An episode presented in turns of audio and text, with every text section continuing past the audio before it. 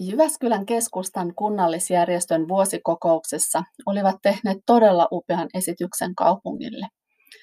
Kaupungille toimenpideohjelma lasten ja nuorten koronapahoinvointia vastaan. Keskustan Jyväskylän kunnallisjärjestön vuosikokous esittää, että kaupunki valmistelee nopealla aikataululla toimenpideohjelman koronaepidemian aikana patoutunutta ja syntynyttä lasten ja nuorten pahoinvointia vastaan – Valmistelu tulee tehdä laajasti yhteistyössä eri kaupungin toimialojen, nuorisovaltuuston ja lähimpien sidosryhmien, kuten järjestöjen kanssa. Kevään ja kesän aikana kartoitetaan palvelutarve eri alojen, kuten sosiaalitoimen, päihdepalvelujen ja koulujen osalta. Toisessa vaiheessa luodaan suunnitelma ja konkreettiset toimenpiteet lasten ja nuorten tilanteen tukemiseksi. Kokonaisuudesta on myös arvioita, mitkä toimenpiteet ovat kertaluonteisia tai lyhytaikaisia ja mitkä pitkäaikaisia.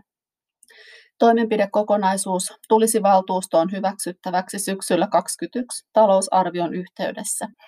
Rahoituksessa voidaan hyödyntää toimialojen talousarvioiden lisäksi valtion niin sanottua korona-apua. Tämä on todella hyvä ja tärkeä esitys ja tulen esittämään tätä myös Lohjalla.